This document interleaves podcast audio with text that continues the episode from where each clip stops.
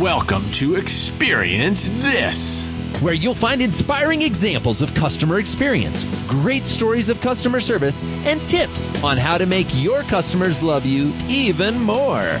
Always upbeat and definitely entertaining, customer retention expert Joey Coleman and social media expert Dan Gingiss serve as your hosts for a weekly dose of positive customer experience. So hold on to your headphones. It's time to experience this. Hey everybody, this is Jay Baer, founder of Convince and Convert. Before Joey and Dan kick off the show, wanted to tell you about some of the other sponsors bringing you Experience This this week, in addition to our friends at Oracle CX, when we produce each episode of Experience This, it's available uh, on the website, of course, transcript of the show. And when we do that, we use Rev. You know, look, transcribing your own audio would be a real chore. Rev makes it super easy, takes all the hassle out of transcription, out of closed captioning or anything else along those lines you want to do. And it's just $1 per minute. No minimums, no contracts to sign, and every transcription, every caption is done by a real person, not a robot, and typically handled in a few hours. They turn it around in just a few hours. So go to rev.com slash experience this. That's rev, R-E-V dot com slash experience this, and you will receive $10 off your first order, courtesy of experience this, rev.com slash experience this.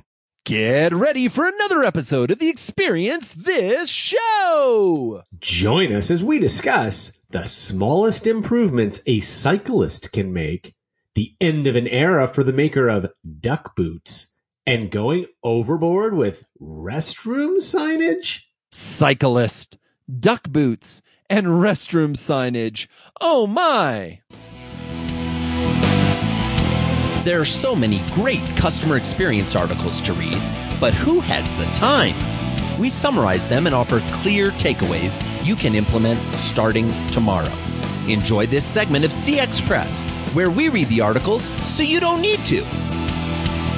Today's CX Press article comes to us from my good friend and super thinker, James Clear. James is an absolutely incredible researcher and writer who specializes in uncovering the habits and routines that make exceptional people the best at what they do. His article is entitled, This Coach Improved Every Tiny Thing by 1%, and Here's What Happened. So back in 2010, David Brailsford was faced with an incredibly difficult task. No British cyclist had ever won the Tour de France. He was hired as the general manager and performance director for Great Britain's professional cycling team and asked to change that. He was tasked with developing the team in a way that one of them would go on to win the Tour de France. That was the goal. So Brailsford's plan was brilliantly simple and it focused on something that he called the aggregation of marginal gains. Now, what does this mean? His goal was to improve everything the team did but only by 1%.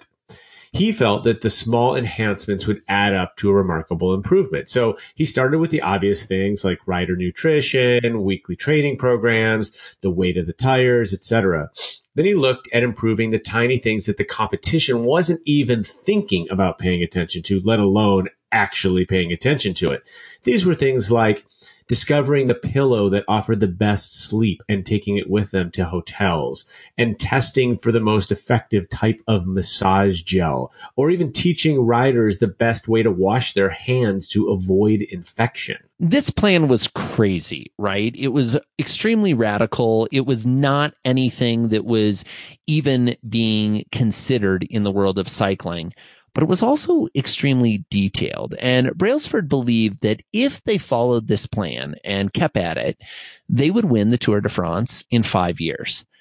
Sadly, he was wrong they did it in three years. Not only did Sir Bradley Wiggins become the first British cyclist to win the Tour de France and probably the, have the coolest name of anyone that ever won the Tour de France, but later that year, uh, Brailsford coached the British cycling team at the 2012 Olympic Games and obliterated the competition. They won 70% of the gold medals available in cycling. Now keep in mind, this was the same team that had not done well at international competitions before, and they go to the Olympics and they win 70% of the golds. The interesting thing is the team actually repeated their success the following year, winning the Tour de France again, but this time with a different rider. So it wasn't even like, oh, well, the same person won it a second year in a row. No, these philosophies and this approach won it a second year in a row. So what can we learn from this and how can British cycling behavior actually help us with our customers experience? Well, to start with, the secret is making these small improvements. And I think all too often companies focus on gigantic major policy shifts or changes to the vision and mission that they believe will radically improve the customer experience. And the thing is, is that at the same time, they're overlooking these little enhancements that could actually have a huge impact when you add them all up the crazy thing about focusing on these 1%, Dan, is that, you know, improving by 1% isn't really notable. And as the author of the article, James Clear mentions, it's something that often isn't even noticeable but it can be incredibly valuable. These small choices don't make much of a difference at the time, but when you add them up, they have a really compounding effect long term. For sure. And I think the way that businesses can kind of adapt this, and we've talked about this before, is step into your customer's shoes. Make sure that you are experiencing your business as a customer would every step of the way. So I used to work for a credit card company, right? Go online and apply for a credit card. Fill out that long application. See if you understand what it's asking for. See how long it takes you. See what happens when you make a mistake. All of these things present you with these opportunities to make these little 1% changes because sometimes you'll intentionally cause an error on a form, for example, and you'll see that the error message shows up in a red color that's too bright and is difficult to read. And so you change it into something that's more readable. That's an example of a 1%, right? It's not notable. It may not even be noticeable to most people, but it's going to simplify the experience. You do a hundred of those and now you're making real progress. Absolutely. And I mean, I, I think the, the, two pieces. Number one, you're spot on when you talk about there are these little things, right? So, for example, there are many online, uh, kind of e-commerce type sites that I go to now where they have that little checkbox that allows you to say that the billing address and the shipping address are the same. And so they kind of pre-fill the fields for you. That's a tiny little improvement that makes moving through the shopping cart faster. Some of the ones I really like are are the ones that will ask for your zip code first, and then they'll pre-populate the name of the city and the state. Now, this probably only saves seconds or even milliseconds of your time, but these are the type of things that as a customer, I notice and appreciate. I think focusing in on these little things uh, is hugely important. And the second point I wanted to make on this is that I think the way that you really uh, want to think about this within your organization is to empower your employees to make the change at the moment they notice it what I mean by that is if they realize that an improvement can be made, empower your employees to take the 15, 20, 30 minutes, hour, half day, whatever it is to make the improvement right then and there. All too often, I think these things get turned into a suggestion box that then floats up to management. And once a quarter, we review these and decide what one we're going to implement.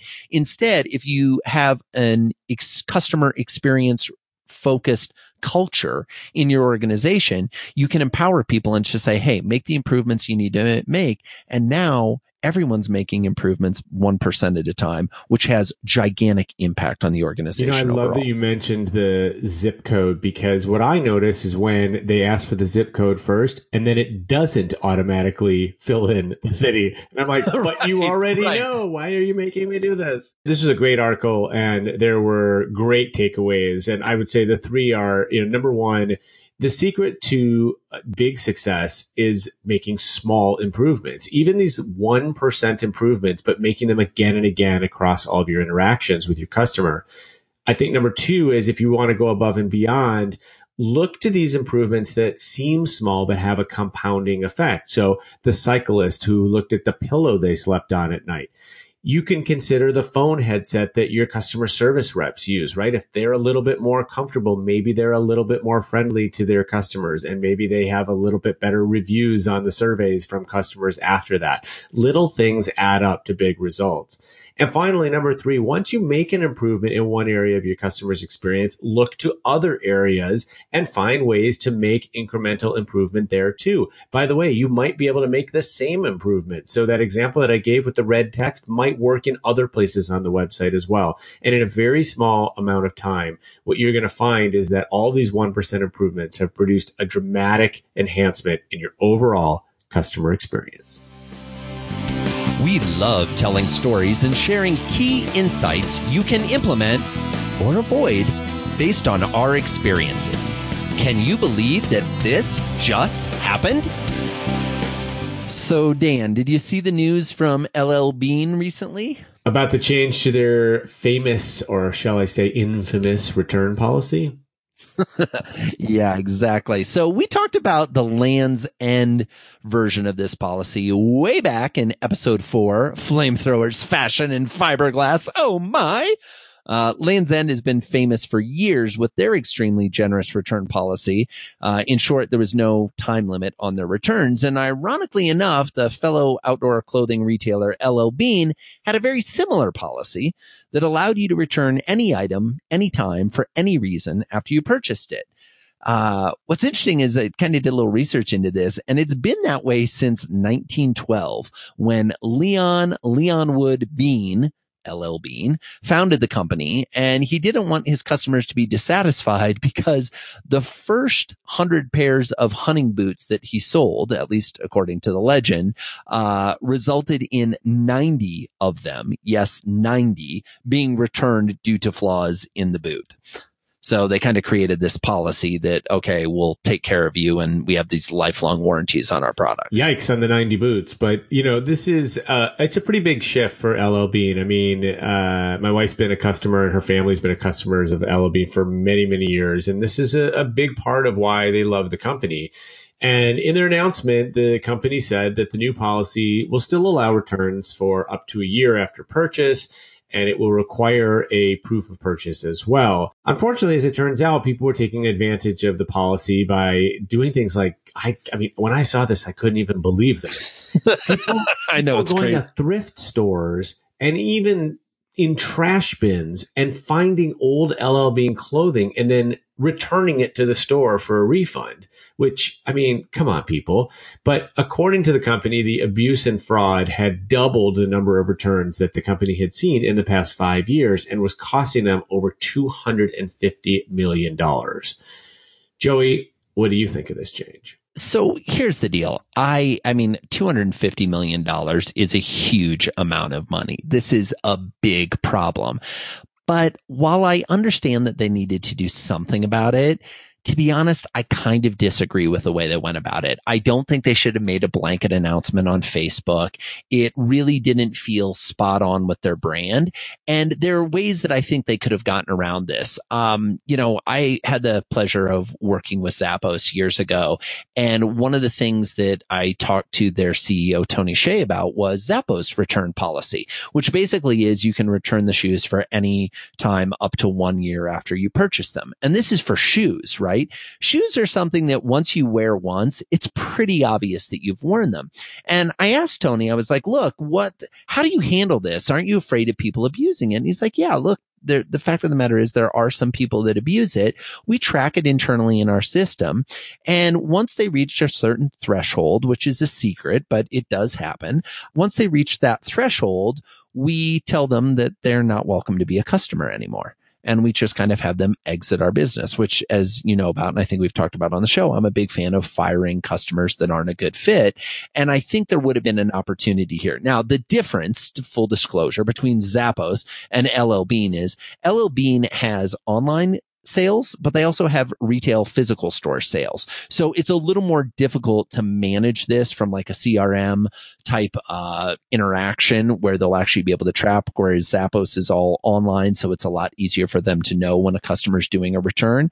Uh, but I do think there might have been some other ways for them to handle it. But again, I, I empathize with the fact that they were losing $250 million over the last five years on this type of kind of of abusive fraud. That's my thought. I don't know. What do you think, Dan? What, you know, this change in policy and how they approached it. Any thoughts? Well, yeah. I mean, I, I felt for them here. Uh, my first job when I worked at Discover was running the rewards program. And, and this is true of all credit card companies, but it's the same kind of thing is that you have a few people taking advantage of the rewards program in a way that frankly makes the whole program more expensive and therefore you know, by definition makes it less valuable for everybody else. And so one of the strategic challenges is how do you keep these, we call them gamers. How do you keep the gamers at bay? Because you want to give the vast majority of your customers the best deal possible. And I think your Zappos story is a great answer. And it was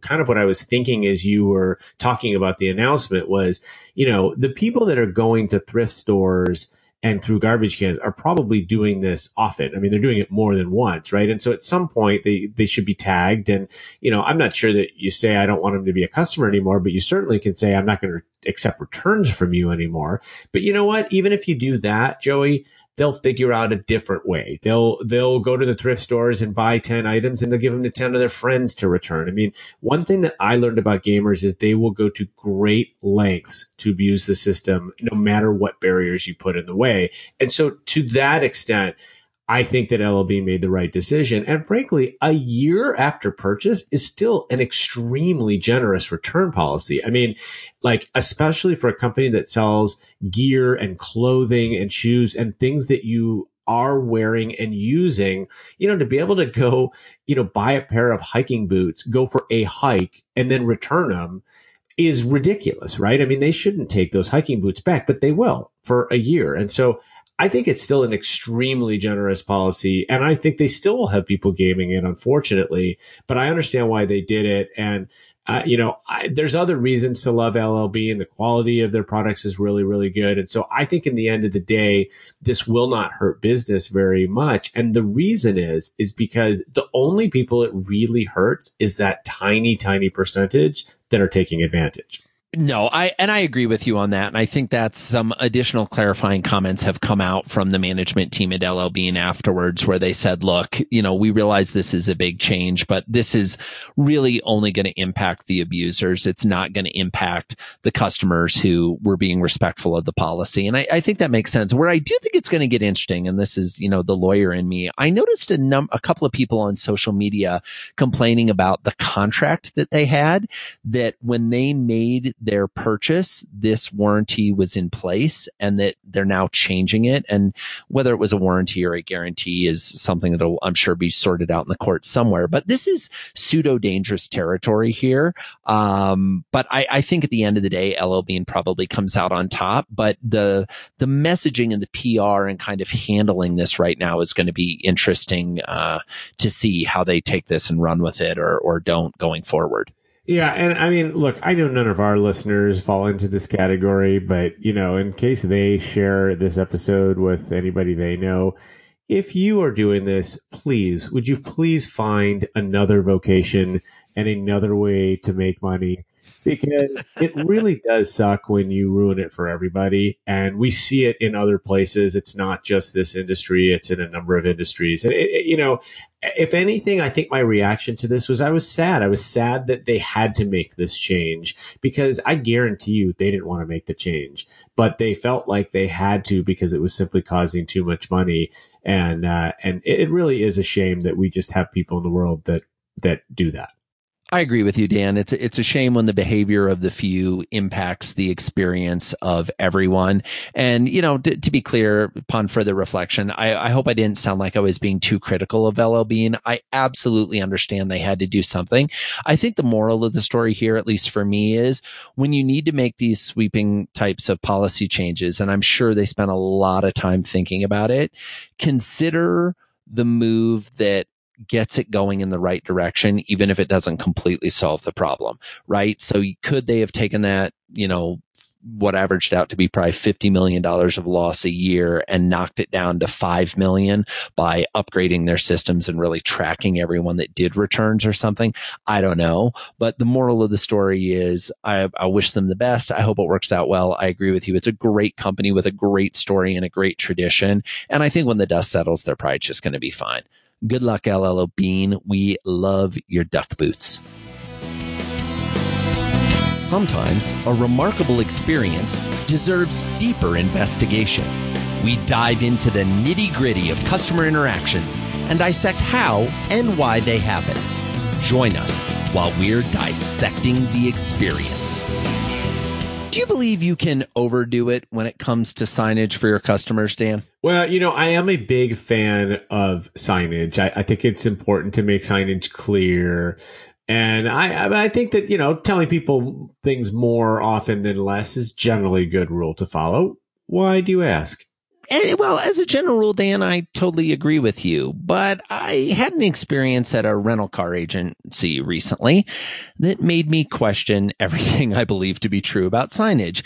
I found myself renting a car, and while in the airport car rental location, I spotted a wall with five signs showing an arrow pointing towards the restrooms. Five signs? Are you kidding me? I hope you took pictures. Oh, don't worry, baby. Of course I did. Uh, you know, as much like you, I have a joy of finding great little things and capturing them. And so we will include the photo in the show notes, but there were five separate signs. Now, to be fair, one was the traditional kind of metallic bathroom sign showing the icons for a man and a woman and the word restrooms printed on it. But that sign had a neon yellow arrow underneath it made of tape, uh, kind of like that colored duct tape you can get. And in addition to this, there were four black and white signs printed with a large arrow pointing to the side and the word restroom that were strategically placed all on the same wall. Wait, so there were five signs all pointing to the same restroom, all on the same wall? Correct. That is out. That's absolutely outrageous. yeah, no, it was ridiculous. They're on the same wall in the middle of a room. And like I said, we, we included the photo in the show notes, uh, experiencethisshow.com. So you can go check out this for yourself and experience the insanity of this signage. So, I mean, I'm truly befuddled about this one. And I, so, like, do you have any idea why this happened? Well, to, to, be candid, I, I don't know for sure. Okay. And I didn't feel compelled to ask, uh, while I was there, basically because of the tone and tenor and the attitude of the people that I dealt with. And as a result, based on the attitude of the employees of this rental car company, I think what happened is someone got tired of people asking where the restrooms were located. And either one or more employees got so irritated by this that they decided to just go bonkers with their signage and, you know, start pasting things all over the wall. Either that or, you know, somebody lost a dare or there was like an office contest or something. I kind of see where this is going. I mean, I've I've seen in like some government offices, sometimes you find these like snarky cartoons about or, or signs about rude customers or what have you, and and they do kind of set the tone for, frankly, what you should expect in terms of the experience at that location. Did that happen here? Yeah, I mean, but I I know exactly what you're talking about. It was definitely not a good experience with this rental car company, and I know what you're talking about. It's and these these signs always make me cringe when I walk in. Like for example, you walk into the DMV and you see this kind of unofficial piece of cubicle flair that says we work hard to please everyone, but we know we can't. So if you're hard to please, turn around and go somewhere else. Or, you know, the one behind the customer service counter that'll say something like, if you're grouchy and irritable or just plain mean, there's a $10 charge for putting up with you. You know, these kind of bitter, jaded kind of, we think we're being cute, but we're going to hang it in the office to kind of, uh, exercise our frustrations, uh, you know, show up in businesses all over. I, have worked in plenty of places that the all too common, what I call stack of signs that show up in office kitchens above the sink where there'll be a sign that says like, please remember to do your dishes. And then another sign next to that that's like, no, seriously, your mom doesn't work here. Don't do the dishes, which has all kinds of horrible gender prepositioning in that one. Uh, and then like the next sign that says, no serious guys guys, do your dishes already. I'm not your housekeeper, you know, and like each sign gets progressively worse. And then if you work at a really awesome place, people start making signs about the signs and it'll say, you know, but actually you look like my housekeeper or whatever, you know, and they just,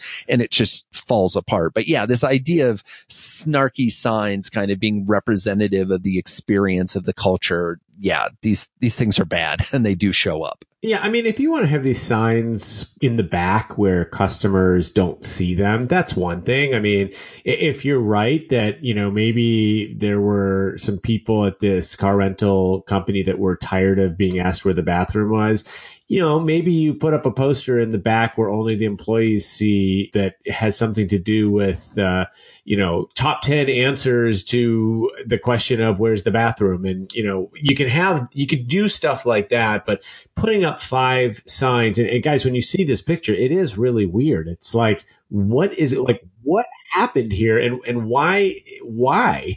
And and I think you're probably right that like somebody thought they were probably being funny or uh, were were expressing this is how they were expressing frustration, and you just don't want to do that in front of a customer. Totally, I I think signs can be a great asset to your customers or they can end up being a cancer that grows in your organization in a way that promotes bad customer service and bad experience, right? These, these types of snarky signs actually end up leaving a bad taste in the mouth for the customer. And in many ways, they almost start to justify bad employee behavior as well. Look, I don't think it's unreasonable um, to have a public restroom in your building if you serve dozens of customers an hour. And it's also not unreasonable at a car rental agency to expect that these customers are new to your location. It's not like you rent a car at the same car rental agency every week, right? Usually you've flown or traveled to some city that you don't live in and you're walking into a building you've never been in before. And the only other time you're going to go in is when you return the car. And in fact, you're not even going to go in.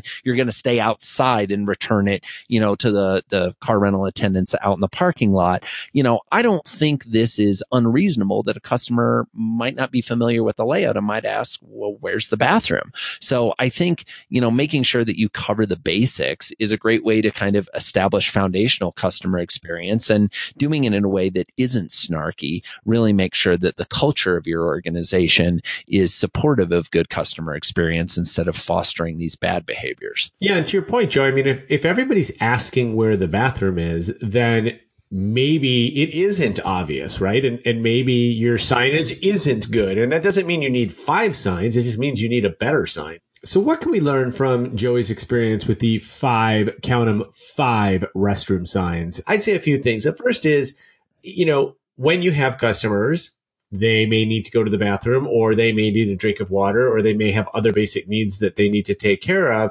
and make sure that they can quickly find out where that is and don't assume that they know just because you're in the same office every day and you know where it is. Don't assume that somebody new to the building does know. Uh, as we mentioned, make sure that your employees are not creating their own signs that are in, in view of a customer.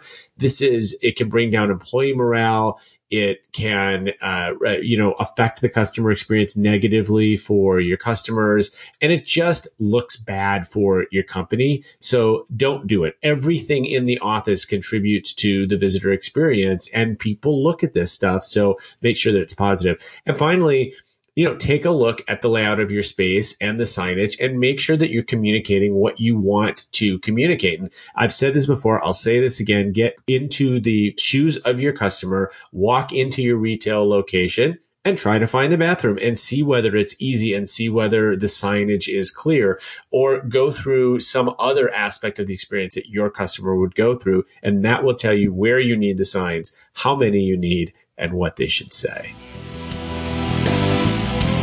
Listen in while we try to stump and surprise each other with a fantastic statistic from the worlds of customer experience and customer service.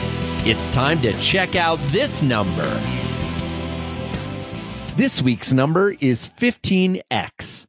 What do you think it refers to, Dan? Oh, that must be the new Vin Diesel movie coming out this summer.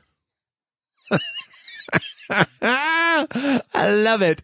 For those of you that are not big Vin Diesel fans, like my good friend Dan Gingiss, uh, Vin Diesel starred in some movies called Triple X. Uh, no, the 15X I'm referring to is the fact that customers with the highest likelihood to return an item are 15 times more likely to return their purchase than other customers. So basically that, that means is that people are going to do the returns do it at a rate of 15x the normal customer. This comes from research from Castora, an analytics firm that tracks data from over 100 retail establishments in the United States. Yeah, and I don't think this is that surprising given our earlier discussion that it's a few bad eggs that can ruin it for everybody else. I mean, the key to handling this is to segment your customers. And one metric to consider is their return likelihood, especially if you work in retail. And I think that the, the retailers that are using data to drive their decisions are leveraging algorithms that predict return likelihood of each customer. And they, that helps them identify these customer segments that have a higher likelihood and then to communicate with them in a different way. Totally. You can learn more interesting statistics like this one from the Smarter CX newsletter published by Oracle just once a month. This newsletter is a quick and easy read that's going to share great stats, expert insights, links to fantastic articles, all the things your little CX heart desires. And it comes to you from our great friends and sponsors of the Experience This show, Oracle CX Cloud. Woo-hoo! Woo-hoo! Go check them out at smartercx.com slash experience this and sign up for their new newsletter today. Wow! Thanks for joining us for another episode of Experience This. We know there are tons of podcasts to listen to, magazines and books to read, reality TV to watch. We don't take for granted that you've decided to spend some quality time listening to the two of us. We hope you enjoyed our discussions, and if you do, we'd love to hear about it. Come on over to experiencethisshow.com and let us know what segments you enjoyed, what new segments you'd like to hear. This show is all about experience, and we want you to be part of the Experience This show. Thanks again for your time, and we'll see you next week for more Experience This.